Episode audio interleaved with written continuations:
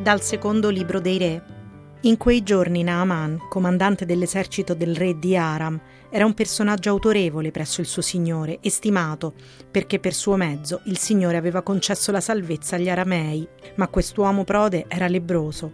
Ora bande aramee avevano condotto via prigioniera dalla terra di Israele una ragazza che era finita al servizio della moglie di Naaman. Lei disse alla padrona: Oh, se il mio signore potesse presentarsi al profeta che è a Samaria, certo lo libererebbe dalla lebbra. Naaman andò a riferire al suo signore. La ragazza che proviene dalla terra di Israele ha detto così e così. Il re di Aram gli disse: Va pure, io stesso invierò una lettera al re di Israele. Partì dunque, prendendo con sé dieci talenti d'argento, seimila sicli d'oro e dieci mute di abiti.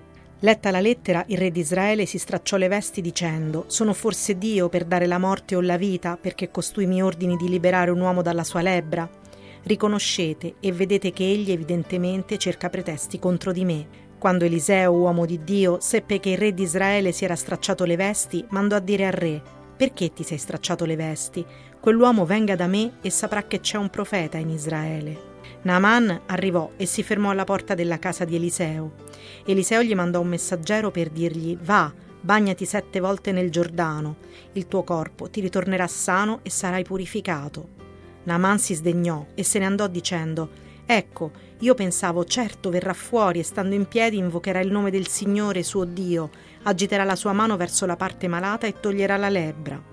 Si voltò e se ne partì adirato. Gli si avvicinarono i suoi servi e gli dissero: Padre mio, se il profeta ti avesse ordinato una gran cosa, non l'avresti forse eseguita? Tanto più ora che ti ha detto bagnati e sarai purificato. Egli allora scese e si immerse nel Giordano sette volte. Il suo corpo ridivenne come il corpo di un ragazzo. Egli era purificato. Tornò con tutto il seguito dall'uomo di Dio. Entrò e stette davanti a lui dicendo: Ecco, ora so che non c'è Dio su tutta la terra se non in Israele.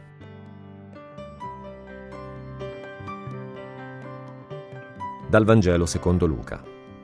In quel tempo Gesù cominciò a dire nella sinagoga a Nazareth, In verità io vi dico, nessun profeta è bene accetto nella sua patria.